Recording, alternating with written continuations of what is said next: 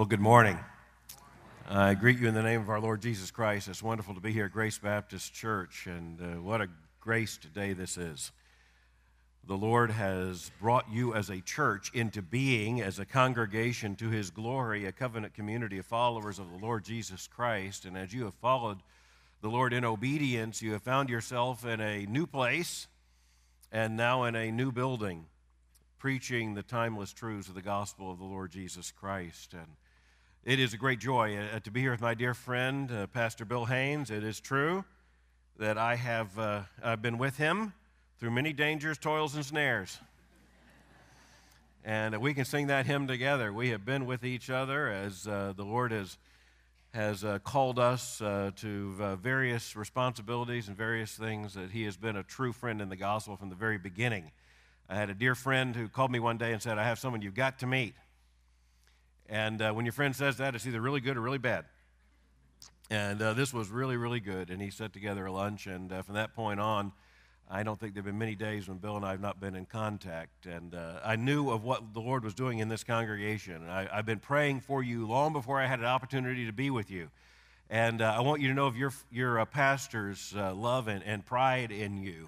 I would get emails from him saying, just look at these slides. And, and, and I would look at the slides, and I, I kind of saw how things are coming together. And then as he's told me of how the Lord has blessed you as a congregation, how you came together and covenanted together, and how the Lord has blessed you as you have grown together and as you have celebrated together and mourned together, and you've done what Christians do together in the covenant community of a biblical congregation. And I have looked forward to being with you, and so here I am. I trekked all the way from Louisville, Kentucky to be here. And it is a great, great honor to be here for this day to dedicate this beautiful facility. Last night I had the the opportunity uh, to, uh, to, to have a guided tour through the facility. And it's kind of like being at Disney World the day before it opened. And I got to see all the things that were being put together. And, and I just want to tell you, I have, this is not about a building, this is about the glory of the Lord Jesus Christ. But the Lord gives us means towards ends, gospel ends. And the means themselves are sometimes important simply because I often say we would do what we're called to do at Southern Seminary if we didn't have a campus. We'd teach out under trees, but we couldn't teach this many. Uh, there are certain things that you, you just have to have in, in, a world in order to make things happen. And this is one of those things. And it, this is one of the best designed, most beautifully designed uh, facilities I have ever seen for a church. Uh, let me tell you what this is a symbol of. Every single building testifies of the people who are going to inhabit it.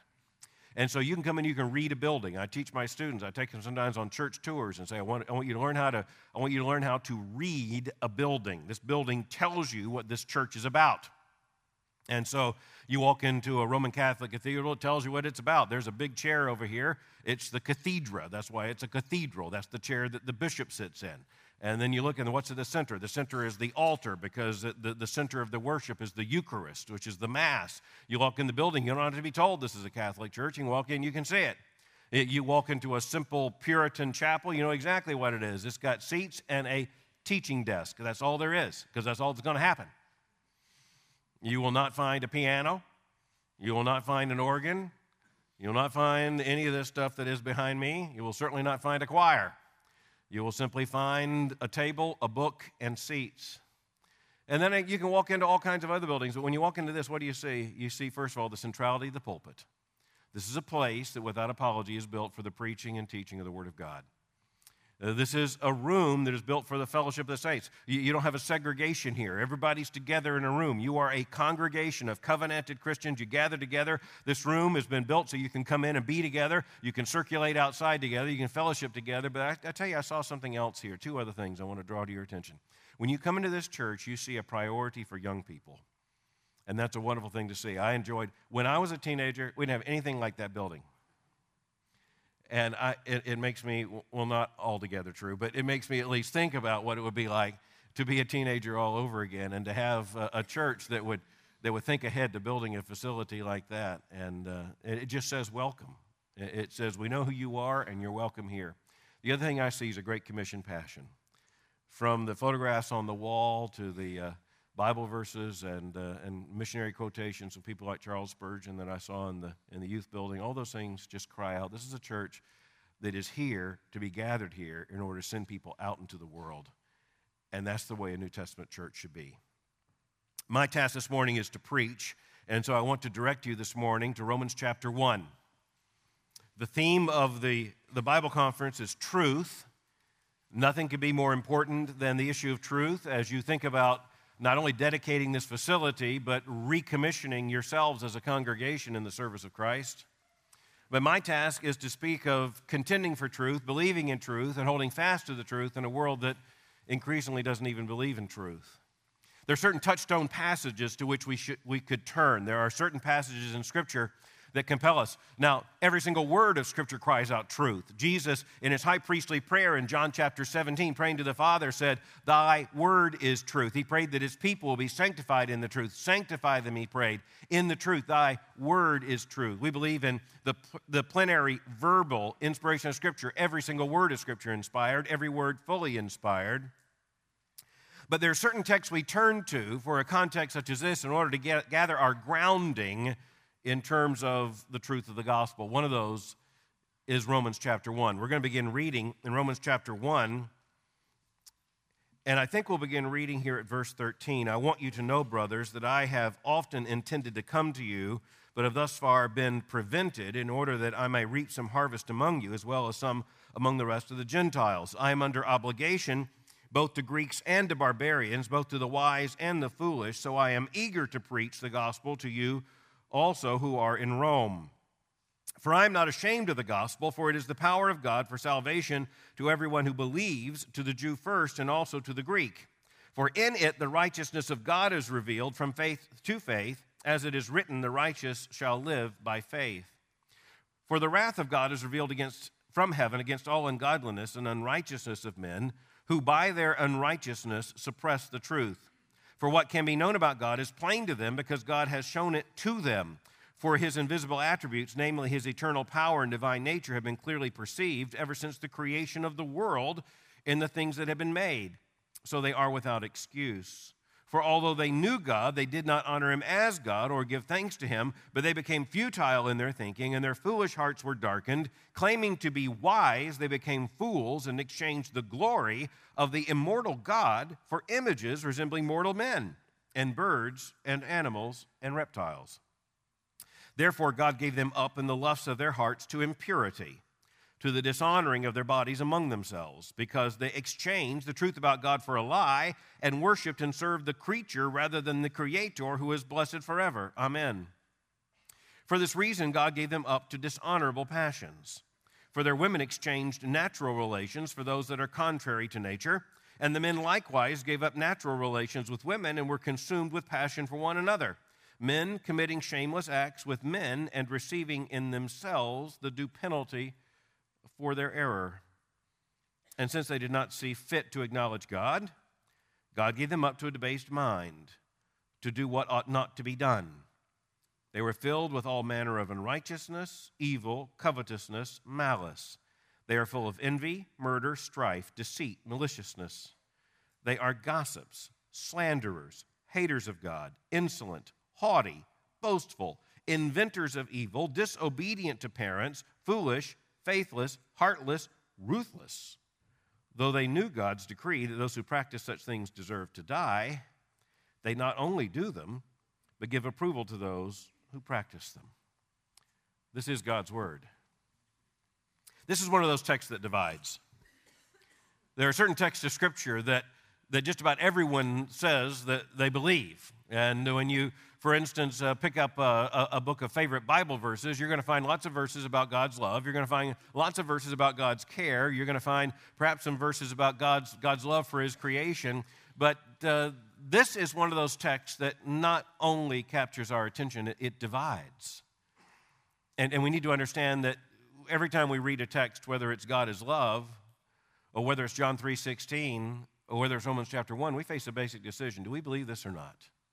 Are we going to stand on this or not? Are we going to stand on this or are we going to flinch? In John chapter 6, Jesus speaking to his disciples spoke about himself as the bread of life. And some of them got nervous about it. And Jesus looked at them and said, Does this offend you? Do you also want to go away?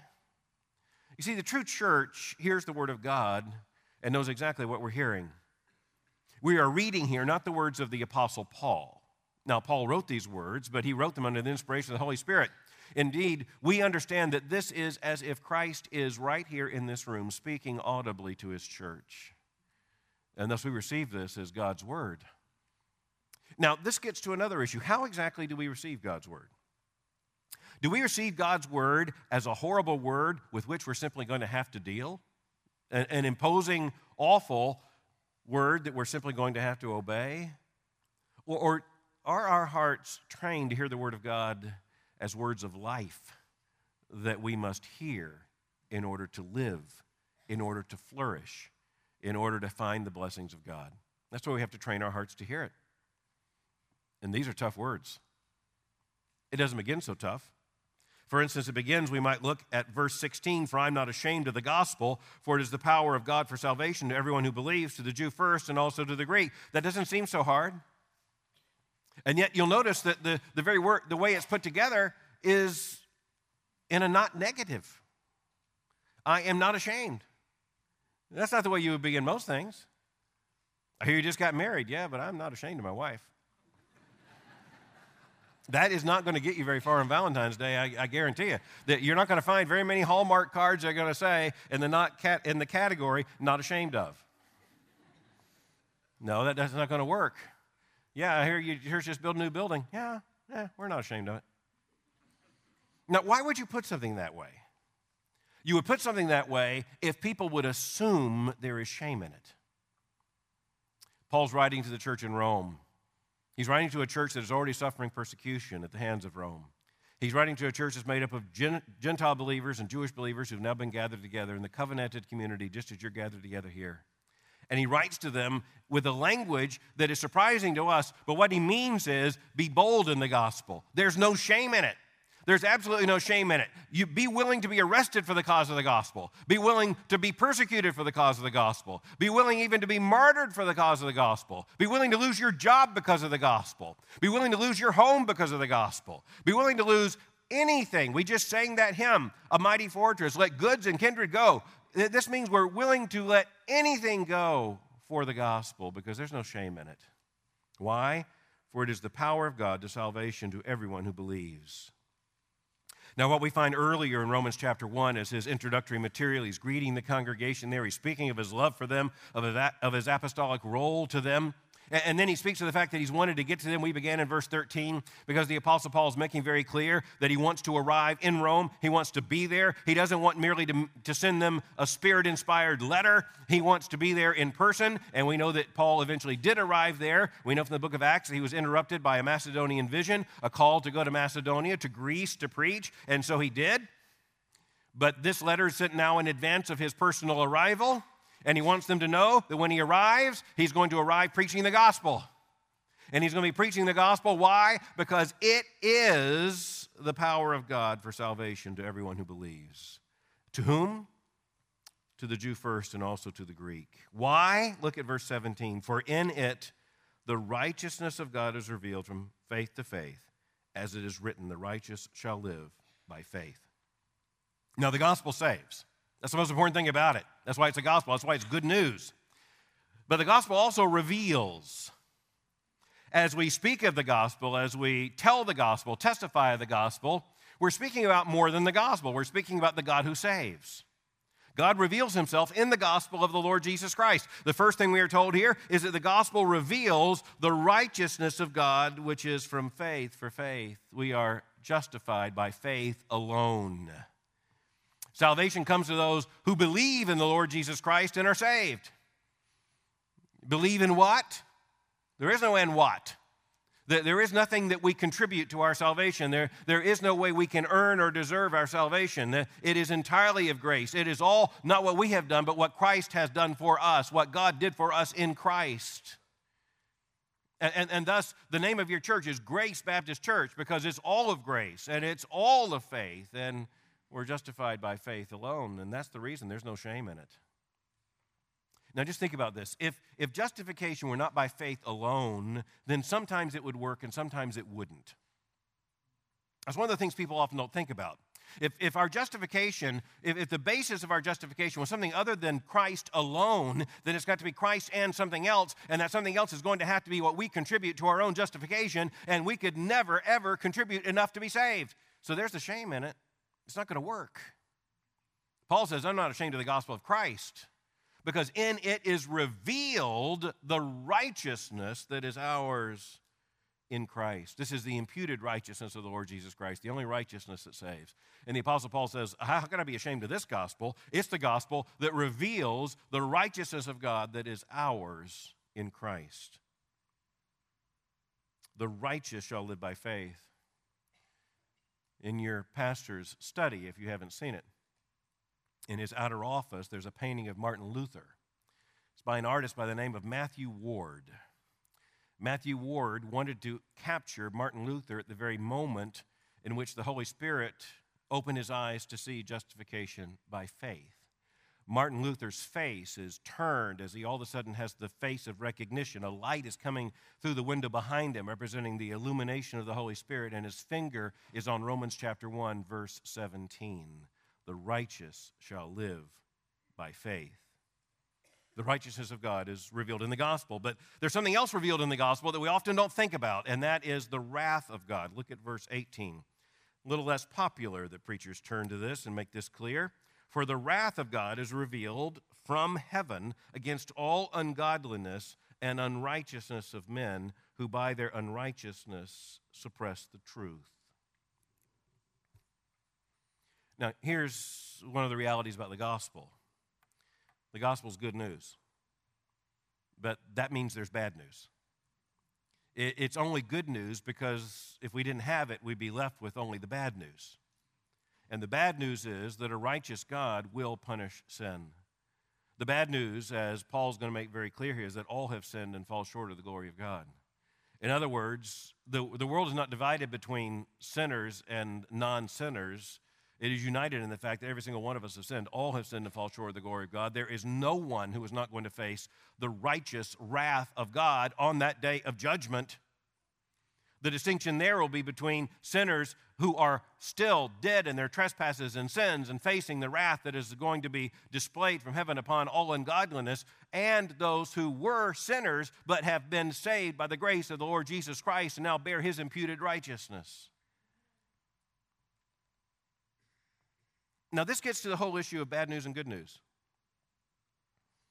If you go to the doctor and, and you have a, a malignancy, and he loves you and decides it will hurt your feelings to tell you that, that isn't good news when he tells you you're well, because it's not true. You see, that all of the Bible is actually good news.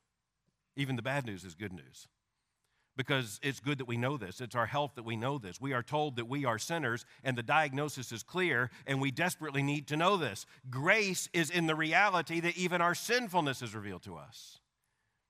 But it would be bad news if that were the end, if that was all that there was to it. But God reveals also the salvation that is in Jesus Christ. So the gospel reveals the wrath of God, but the gospel reveals the righteousness of God that is ours by faith. But then we're let in on something in verse 18 that is of vital importance in understanding this life. The wrath of God is revealed from heaven against all ungodliness and unrighteousness of men. Notice this next phrase who by their unrighteousness suppress the truth. Very key point here. Sinners are involved, every single sinner, every single sinner who has ever lived, from Adam and Eve right to the newest newborn on planet Earth is involved in a common conspiracy to suppress the truth in unrighteousness. Now, conspiracy theories abound, but here's the one in the Bible that's revealed for us for our understanding. Every single human being is born a sinner and enters into this conspiracy immediately. We become co conspirators, indicted co conspirators to suppress the truth. We don't have to be told to suppress the truth. Every two year old who disobeys knows how to suppress the truth. Where did he go? He's hiding behind the couch. What's he doing? He's suppressing the truth.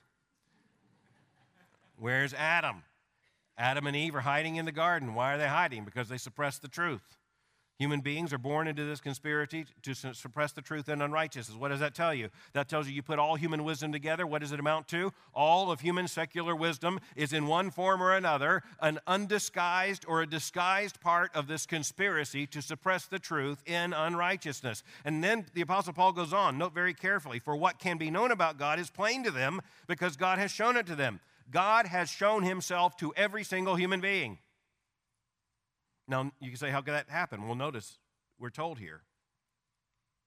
In verse 20 and following, for his invisible attributes, namely his eternal power and divine nature, have been clearly perceived ever since the creation of the world in the things that have been made, so that they are without excuse. We're living in an age that is increasingly honest about its hatred of the truth. Now, you notice I said that very carefully. We're not now living in a time that is unique because of its antipathy to truth, its rejection of truth. That is every single human society and every single human generation that has lived since Genesis chapter 3, since the fall. But our times are unique in the sense of the openness of the declarations against truth, of the comprehensiveness of the subversions of truth, of, of the public denials of truth. But this is nothing new.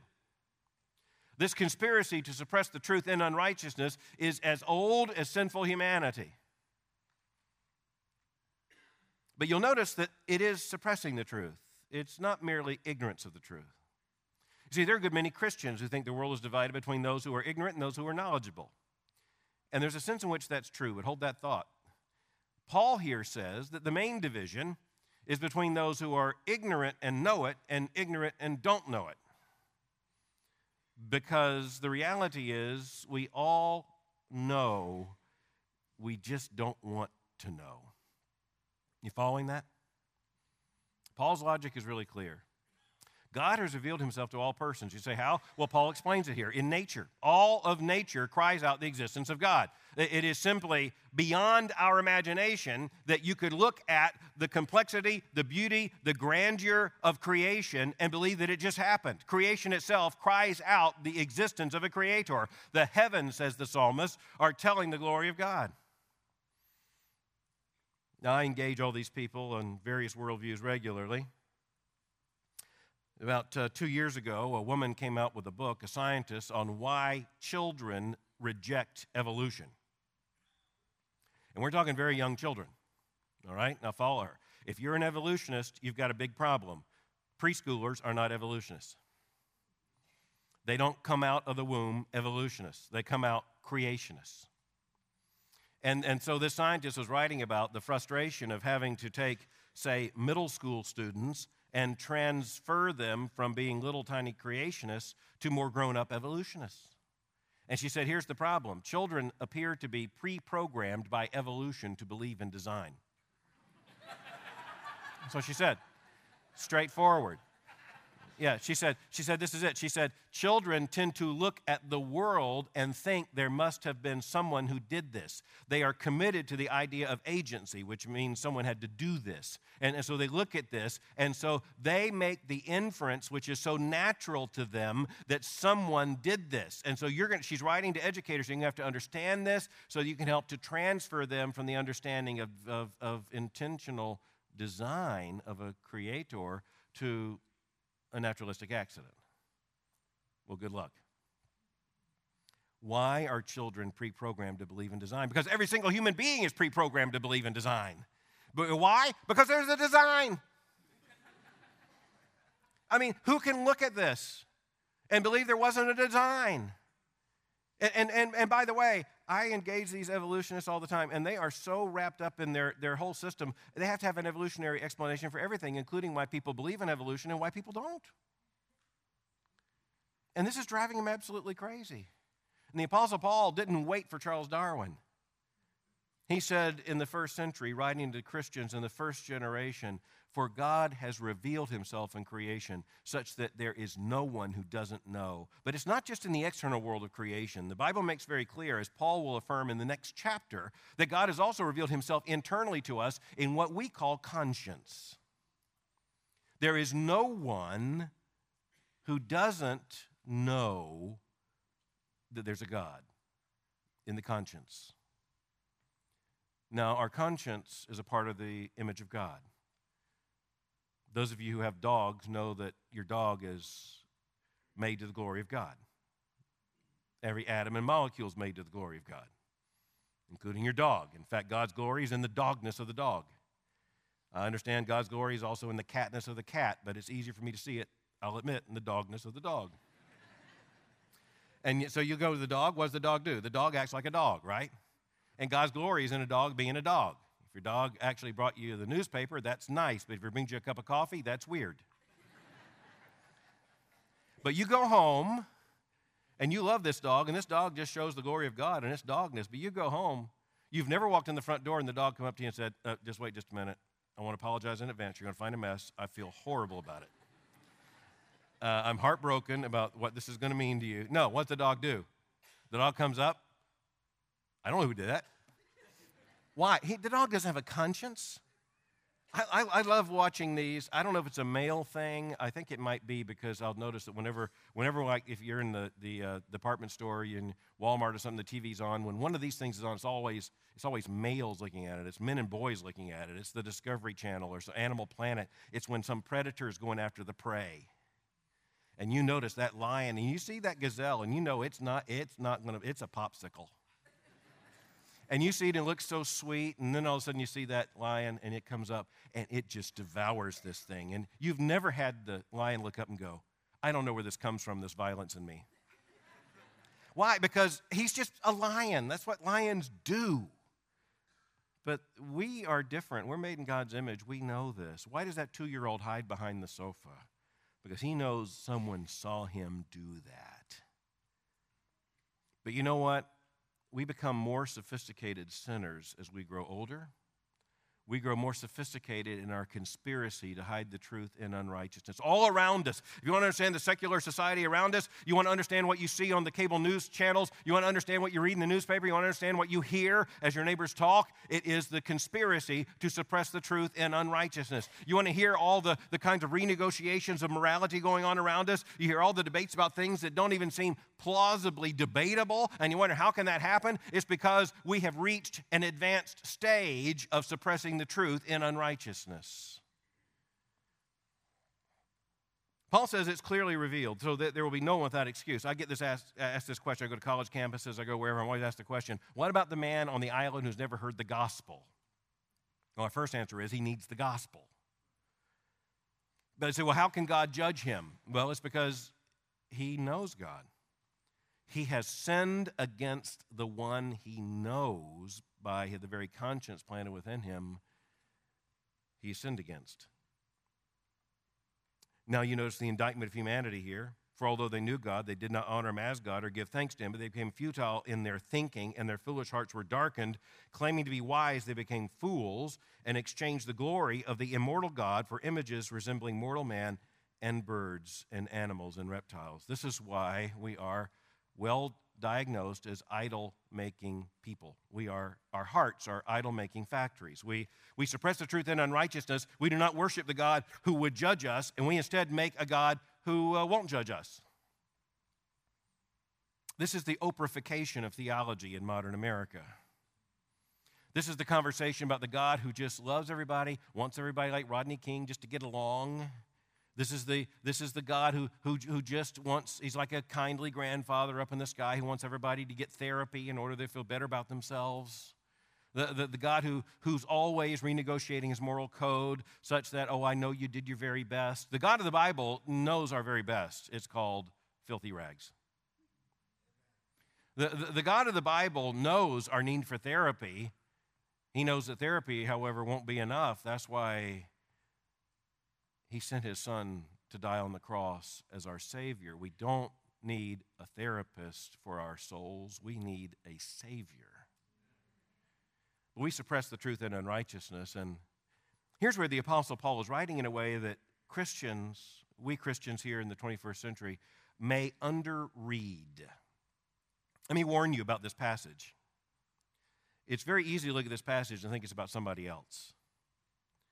Paul's writing to Roman Christians, and he's writing about all of us. Who's involved in this conspiracy to suppress the truth and unrighteousness? Every single one of us. Uh, who, who is in this indictment? Every single one of us. It's not about someone else, it's about all of us. Claiming to be wise, they became fools. Me? Yes, absolutely. And exchange the glory of the immortal God for images resembling mortal men and birds and animals and reptiles. I don't have any idols in my house. No, my idols are all safely in my heart and in my mind. You don't have to have an idol on your kitchen table to be an idolater. You look in that crib, you see that innocent little thing you think so innocent, there's an idolater right in there. He starts out an idolater. I want you to bring me the six month old who feels guilty about waking you up in the middle of the night because he's hungry. No, we are born idolaters. Notice then what follows words of judgment. In verse 24, therefore God gave them up in the lusts of their hearts to impurity, to the dishonoring of their bodies amongst themselves, because they exchanged the truth about God for a lie and worshiped and served the creature rather than the Creator who is blessed forever. Amen. A couple things to think about here. I want you to note with me that there is a triplicate pattern here. Notice very carefully in Romans chapter 3, three times we're going to be told God gave them over. And three times we're going to be told that it is the result of an exchange. Let's look at the exchanges first. The first one we read because, as you see here, they exchanged the truth about God for a lie and worshiped and served the creature rather than the Creator who is blessed forever. Amen. So, what's the exchange? The truth of God for a lie. When I grew up, there was a show on television called Let's Make a Deal. It was one of the stupidest shows ever on television. If you ever see it on a rerun, you can't believe that you were ever stupid enough to have watched that. But why did you watch it? You watched it because there's something deeply, deeply, almost magnetically fascinating to human beings about making a choice. It could be better, it could be worse. You're going to go behind curtain A, or do you want what's in the box? Well, what's ever behind the curtain is probably bigger, but what's under the box might be better. And you look at that and you say, that's the stupidest show I've ever seen. And then you listen to yourself in the course of the day. You say, I'm, I'm trapped in one giant set of let's make a deal. I go through my day thinking, do I want what's behind curtain D or what's under box A? I don't know. We do know this sinful human beings have made the worst exchange imaginable. We exchange the truth of God for a lie. We were given the truth of God, but every single one of us, says Isaiah, has gone his own way. All we like sheep have gone. So every, in our own way, we've all done this. The second exchange is found here too. Now, notice the intensity of this. You'll see it in the next paragraph in verse 26 for their women exchanged natural relations for those that are contrary to nature. Yes, that's exactly what you think it is. Let's go quickly to this third exchange. You'll see here that they exchanged, the men here, natural relations with women and were consumed with passion for one another, men committing shameless acts with men and receiving in themselves the due penalty for their error. In the Greek, it's the same thing three exchanges exchange the truth of God for a lie women exchanging that which is natural for a relationship with other women, men exchanging that which is honorable for relationships with other men. There's so much to be said here, but one of the most important things we can say here is it is exactly what it looks like. There's absolutely no way out of this. Paul is lifting up homosexuality as exhibit A of what this exchange of the truth of God for a lie looks like. In other words, he's saying if you want to know how devious human beings are, then just look at something that is so unnatural. That's the word he uses twice. It's so unnatural as homosexuality, female homosexuality, and male homosexuality. Three times he mentions this exchange, and then three times he uses the language, God gave them over. The strongest words of judgment found anywhere in Scripture. Therefore, God gave them over. God gave them up in verse 24, in the lust of their hearts to impurity, to the dishonoring of their bodies among themselves. In verse 26, for this reason, God gave them up to dishonorable passions. And then you see also in verse 28, and since they did not acknowledge God, God gave them up to a debased mind to do what ought not to be done. In other words, this conspiracy to suppress the truth and unrighteousness means that we are constant moral renegotiators, such that we will look at something that is self evidently sin and then we'll say, hey, let's just conspire together to call it something else. Several years ago, a moral philosopher wrote an article in which he said, the, the, the, way that this works, this is a very, very important argument. He says, the way that it works is that, first of all, a sin starts out recognized as a sin. The second stage is we euphemize it, which means we use a different word for it, a word that doesn't sound so bad. So we will not call it adultery anymore, we'll call it an extramarital affair. Once you move from adultery to extramarital affair, you, you think you're saying the same thing, but you're actually not saying the same thing. And, and after you euphemize it, you theorize it. So now you say, well, maybe it's not as bad as it looks. Maybe they're sociological and psychological and different categories we could bring in in terms of our understanding, so it's not as bad as it looks. So you, you name it, and, and then you euphemize it, and then you theorize it, and then you embrace it. And you can see how that pattern works. That's how the conspiracy to suppress the truth and unrighteousness works. This exchange is a wicked thing to see. It's a hard thing for us to take because it, it's presented to us in such straightforward terms. Now, I want you to note something here with me because this is where conservative Christians can be right in all the wrong ways. And sometimes when you're right in all the wrong ways, you end up being wrong.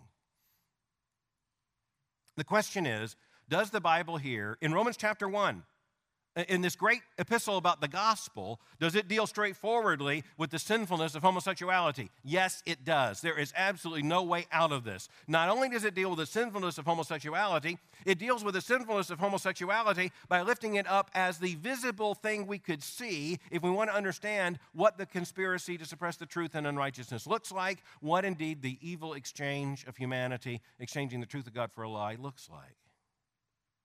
So, we as conservative Christians are obligated by what God has told us in the Bible comprehensively to understand the sinfulness of homosexuality. But if we are not careful, we're going to read this passage as if it's about homosexual sinners and then the rest of us, when it's not. It's about all of us. In other words, every single one of us is a sinner. Homosexuals are not in a different sinful category that just draws our attention to the fact that we will, in our own invention of sinfulness, come up with just about anything. You see, we're all in here. And the Apostle Paul wants to make very clear that none of us thinks we're out of this. Now, there's another way conservative Christians mess this text up. I've heard many, many preachers get up and say, God gave them over. God gave them over. God gave them over. America, if you don't repent and humble yourselves before God, God's going to give America over. Well, it's too late. This is Genesis 3. God gave humanity over. He wasn't waiting for Benjamin Franklin and George Washington. This isn't something that might happen. This is something that did happen. That the God giving over, God giving over, God giving over happened in what we read in Genesis chapter 3. So we don't read this as something that might happen. This happened. And we don't read this as if it's about somebody else, it's about us. And the reality is that in any congregation of any size, there are people, if they felt like it was safe, would admit to you as a church, I struggle with this, I struggle with that, I struggle with the other. And one of the ways the church stands fast to the truth it thinks without standing fast to the gospel is that we merely say we believe in the, homos- in the sinfulness of homosexuality, which we are obligated to say, without saying, hey, you need to understand, we believe in the sinfulness of everybody. And we are first in line. And this is where the Apostle Paul steps on our toes. You'll notice the list here they were filled with all manner of unrighteousness, evil, covetousness, malice. They are full of envy, murder, strife, deceit, malicious. They are gossips, slanderers, haters of God, insolent, haughty, boastful, inventors of evil, disobedient to parents. Anyone feeling safe here yet? Foolish, well, there you go. Faithless, heartless, ruthless. That's not about some people. That's about all of us. You look at that little critter in the crib. Who is he? Uh, evil, covetous, malicious, murderer, strife, slanderers, haters of evil, disobedient to parents, ruthless. That sweet little thing in the crib? You bet. Born that way. Natural born killer, right there. That's what makes the gospel such good news. It's the only way out of this.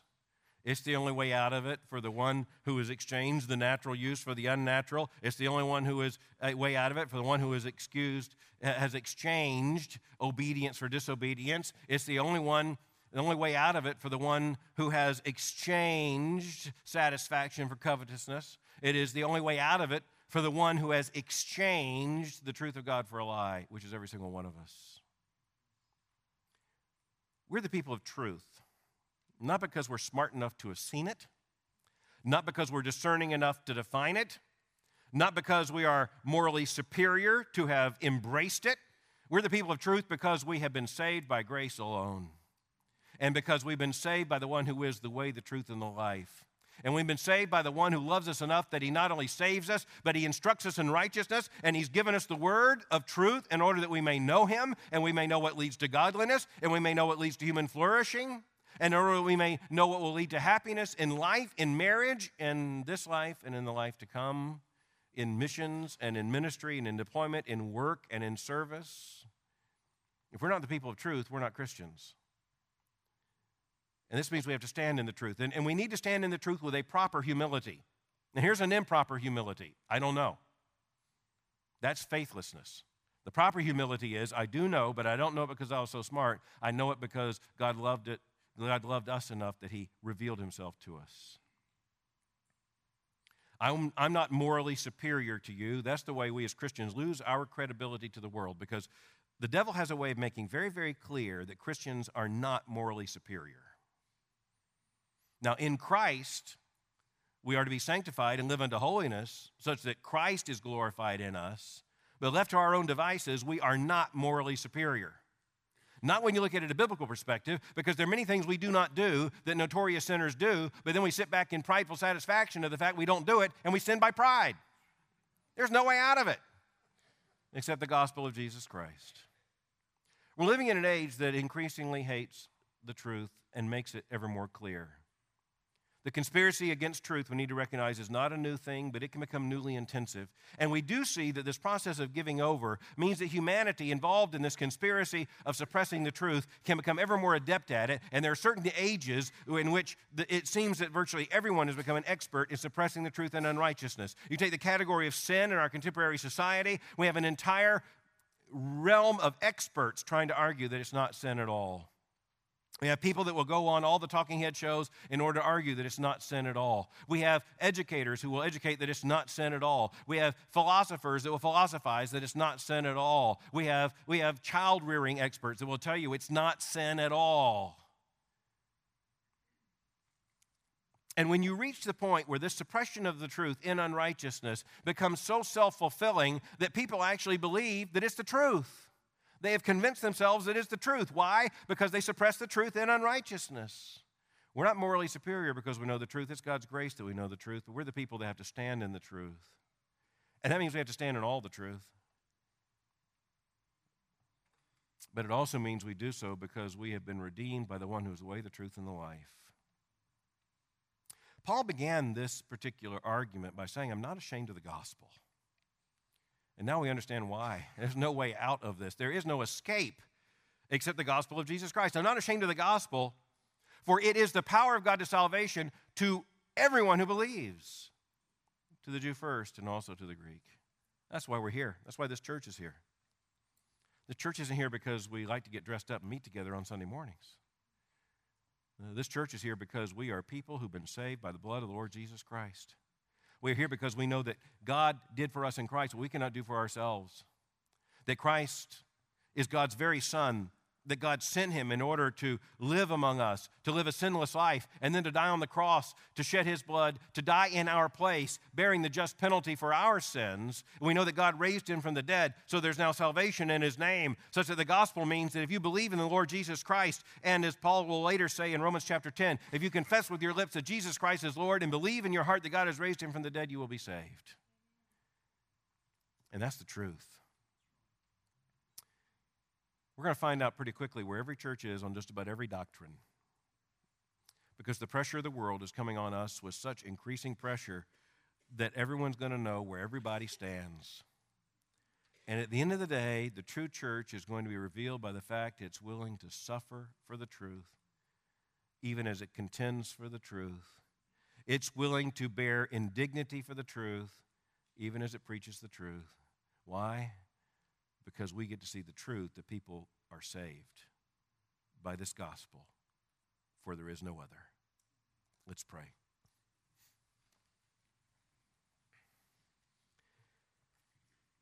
Our Father, we are so thankful for this gospel.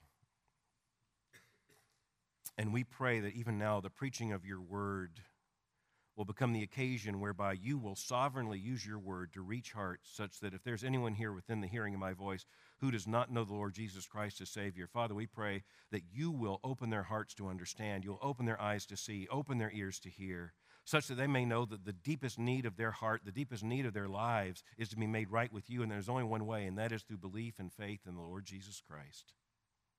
Father, may this congregation be ever ready to receive those who come to you by faith and celebrate that as the angels in heaven celebrate when even one sinner comes home, that the great glory you reveal of yourself as yourself as Savior. Father, we pray that you use this time, even as this church meets, to use this building to your glory. And we pray that what has begun here to your glory will continue to your glory to the end. And we pray this in the name of Jesus Christ our Lord. Amen.